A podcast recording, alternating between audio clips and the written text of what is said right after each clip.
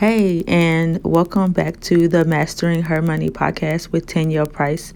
Thank you so much for being here with me today. Today is going to be the start of a new series called Top 5 Thursday. So each Thursday, I'm going to drop you guys the top five things related to a certain category and we're just going to go through them them together. I'll give you my feedback on them and what I think, and then hopefully, if you are in my Facebook group on um, facebook.com slash group slash mastering her money, you can come in and chat with me about it, and we can start a dialogue and a conversation about it. Um, if you are enjoying this podcast so far, please consider leaving a review. The reviews really help with visibility. Um, they help me be able to reach more people and um, if you enjoy it, sharing is caring, right? So today's Top 5 Thursday is going to be about the top five reasons why people's money New Year's resolutions fail. Um, so it's kind of a upside down top five, I guess, the um, top five reasons why something doesn't happen rather than the top five of a particular resource, you know, possibly that you guys can use. So um, this uh, episode is sponsored by um, a new course that I will be releasing called the Mastering Her Debt course, which will be releasing in about two months. If you are interested in the course, you can find in the show notes the link to sign up ahead of time. Uh, the first four people who sign up will receive 40% off of that course. The course will be uh, covering things like um, different types of debt credit card, medical debt, student loan debt, um, how to approach paying them off, different payoff styles, and it also will include a um, one hour coaching call with me um, one time each month, and it is a 90 day course to help jumpstart you in your debt free journey. All right, so let's get right into uh, what we're going to be talking about today, which is the five reasons why New Year's resolutions fail. So, according to Time Magazine, getting out of debt and saving more money are among the top 10 New Year's resolutions that are broken each year. So, not even just made, but broken each year. Um, and they're snuggled right in between eating healthier and spending more time with family. So if you can imagine, you know, people every year make New Year's resolutions like losing weight, uh, quit smoking, learn something new, piano, pick back up the guitar again, you know, eat healthier. And then number five, right in between eating healthier and spending time with your family, is getting out of debt and saving money. So why don't people reach their debt payout goals. Um, so these are the top five reasons why. Number one, we fail to pick realistic goals. There's a book called Tiny Habits. I will link in the description um, of this video. And it talks about how we fail at goals because we make goals that are unrealistic and we expect ourselves to change overnight and be able to sustain that change. So, yeah, you probably could start eating healthy immediately tomorrow, but if you haven't picked up a carrot in a long time, then sustaining that is going to be the problem. So, we have to make sure that we are setting goals that are realistic and then setting ourselves up for um, setting ourselves up for success uh, for those goals by doing the next thing. So making it a habit. Number two is we don't make things a habit. And for a habit to form, I believe it's like 90 days or something like that, that, you know, experts say that we, um, that are required for us to make a habit out of something. And this book, Tiny Habits, talks about how, like, if you are deciding to do something, then you first start mimicking the behaviors leading up to that activity.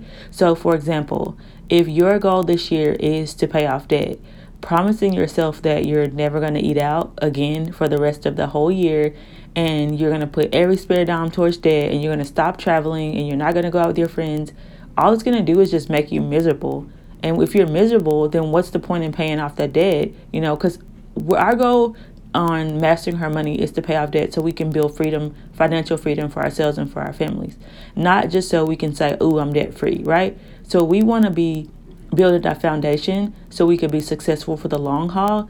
And so we want to be able to make these things a habit and we still want to be able to, to enjoy our life. So, first of all, how about cutting down one day per week? How about slicing the eating out budget down to a certain amount to help control that behavior? How about meal planning at least you know, two breakfasts and two lunches and two dinners per week out of seven and making sure that you eat at home. So, those types of things make it easier for something to become a habit. And the example in that book he gave, setting the alarm to wake up at a certain time, right? You don't have to get up, you just set the alarm and you wake up. And I, well, actually, I believe he did say get out of the bed then he talked about laying your clothes beside the bed and putting them on, and then making the trip out to you know to take a shower to put your clothes on, and steadily reaching and inching towards making that a habit. And we can do the same thing with our money and our financial goals by doing one tiny thing at a time. One of my favorite ways to do that is by setting a savings percentage goal. So, like, start with, um, I personally use automation to save money off of my paycheck so I don't have to do it myself. And we are able to, with our human resources office, decide what part of our money goes where. And so we started off by 2% and then up to 3%.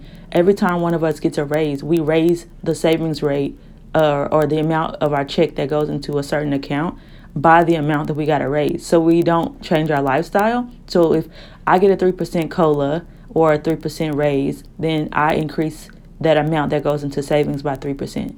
And your small things sound really small, but as they grow over time, you can get up to 20%, right? But you have to give yourself a little bit of space to make those into a habit. Um, number two is not planning properly. So I have the biggest problem with this when it comes to meal planning.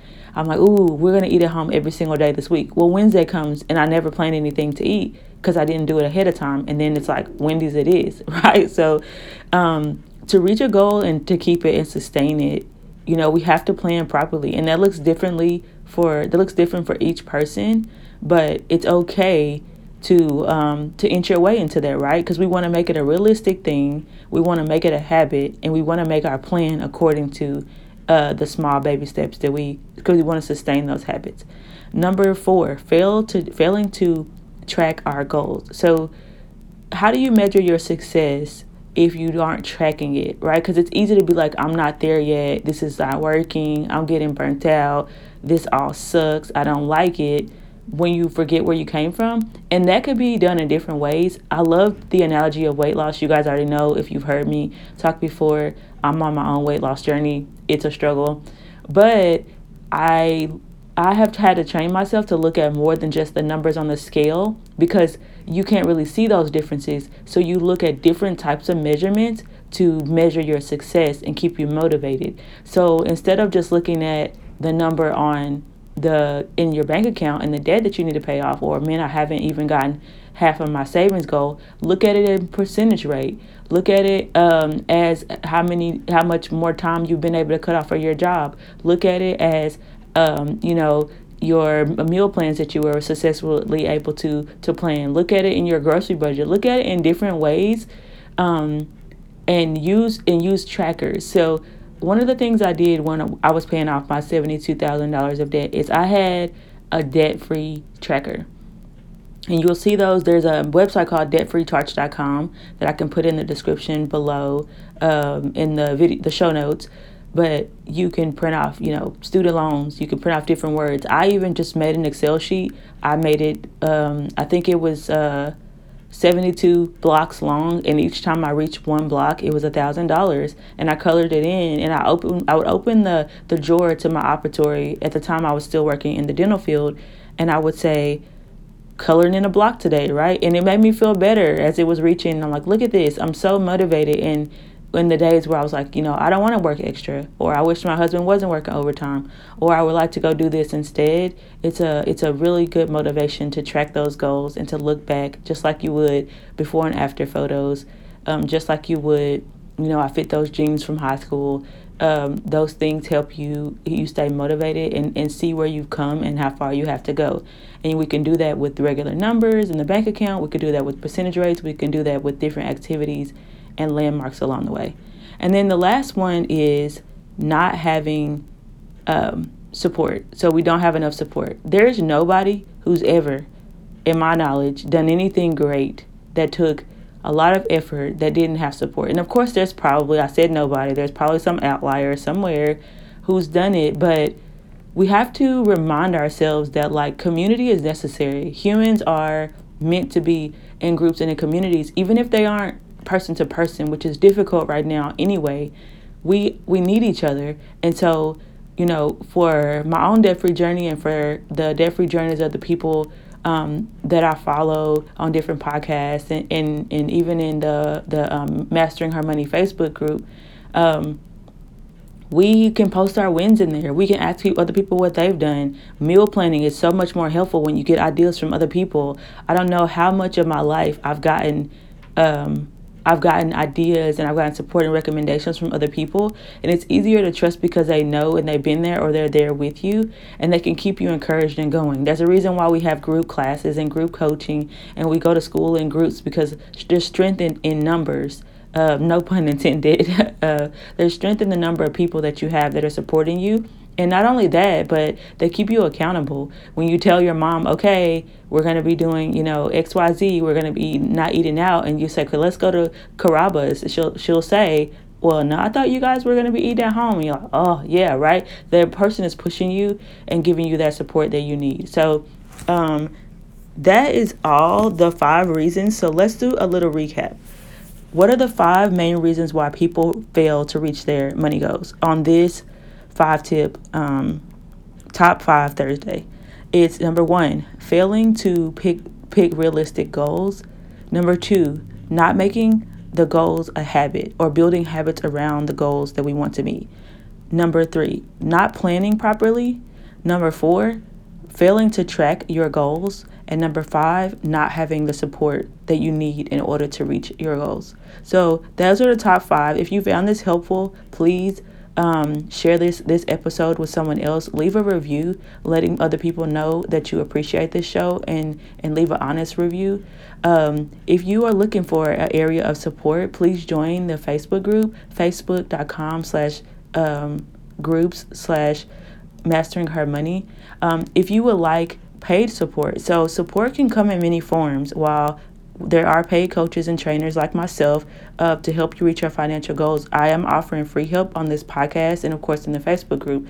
But if you would like to have paid help and you're ready to make that investment, I do have a few one on one financial coaching sessions available. They are $129 for the rest of this month before they'll be going up. So, this is a 90 minute deep dive session. And during this session, we focus on a one to two of the pain points that you have.